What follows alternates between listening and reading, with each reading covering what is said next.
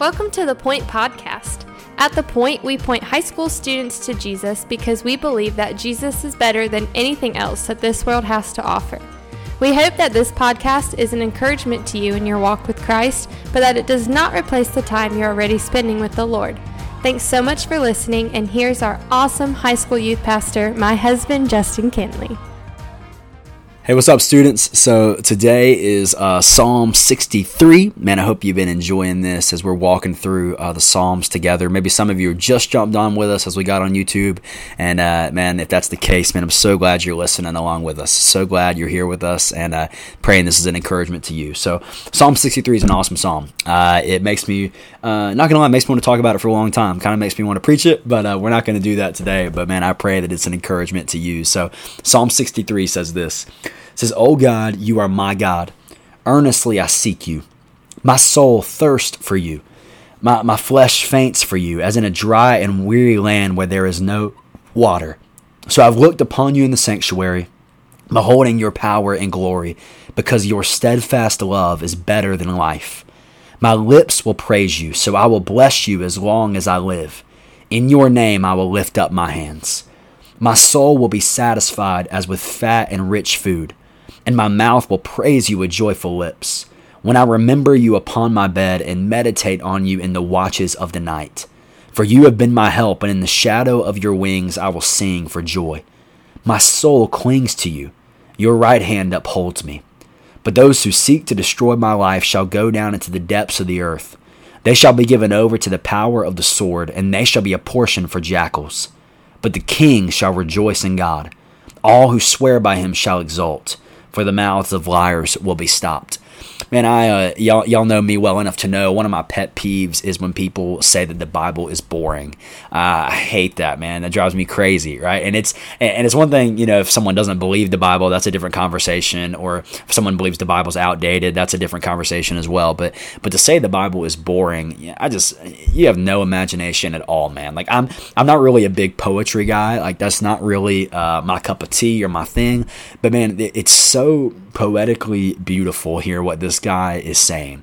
I mean, it's probably David who's writing this psalm. And just listen to this. He says, My soul will be satisfied as with fat and rich food.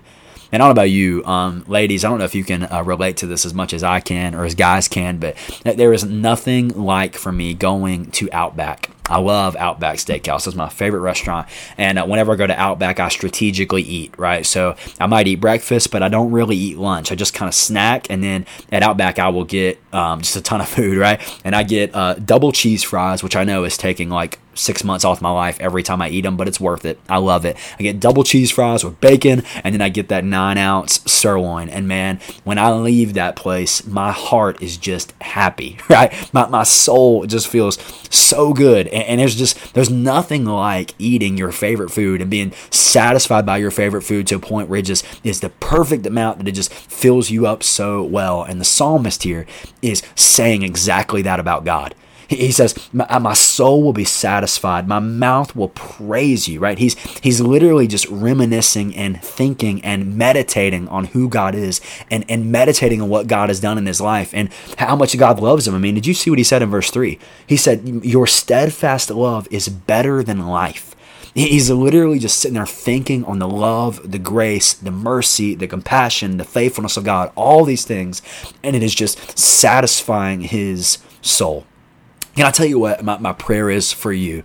And um and, and for every person watching this or every person listening, I would encourage you to share this with someone in our youth ministry because I, I would love it if this video hit the ears of every single person, every single leader, um, even every single parent in our student ministry. Because here's my prayer for you students over the next few months.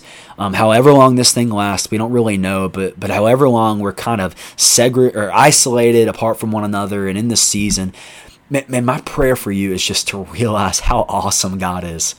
Man, it may be in, in this season of life where you're forced to slow down, where things are canceled, things are postponed, school is out, and I know you might be getting work, but it's still going to be different, right? Your life has just slowed down drastically.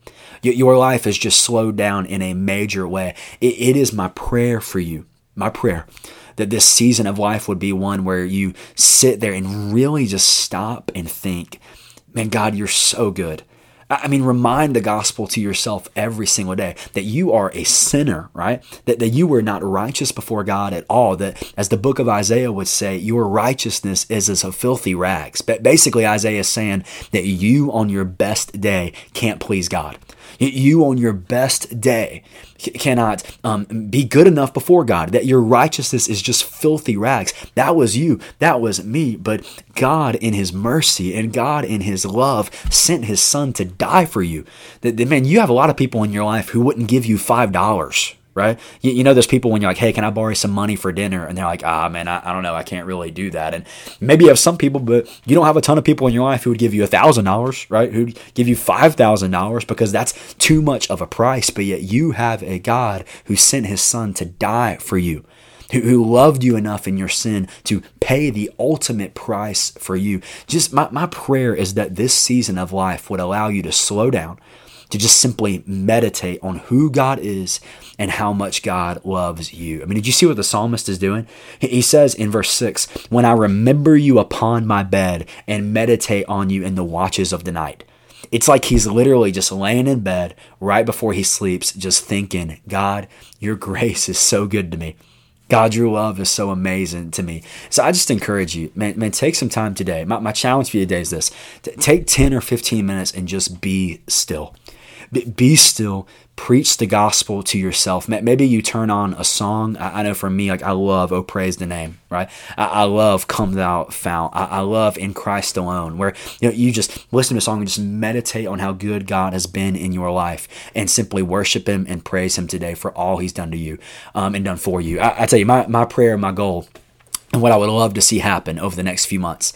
Is maybe in two or three years down the road, you look back and you say that time when coronavirus swept our nation and, and fear and terror was happening countrywide, that was a time I grew closer to the Lord than I ever had before because it forced me to stop, forced me to slow down, and just take my time and meditate on how good God has been to me and all that He's done for me because he's done so much. So, man, I love you. Man, thank you so much for listening. I pray this was an encouragement to you and just an encouragement to stop, slow down, and think about who Jesus is and what he's done for you in your life. So, share this with someone. Man, I love you. Man, I can't wait to worship with you again in person. But for now, these videos are, are as good as it's going to get. And so, man, I love you. Pray that you get in the word today and are encouraged by that. Thanks so much for listening. The Point is a ministry of First Baptist Church Indian Trail for high school students. We offer life groups every Sunday morning at 8, 9:30, and 11 o'clock, and we meet on Wednesday nights at 6:15. For more information, you can go to our church's website at fbcit.org.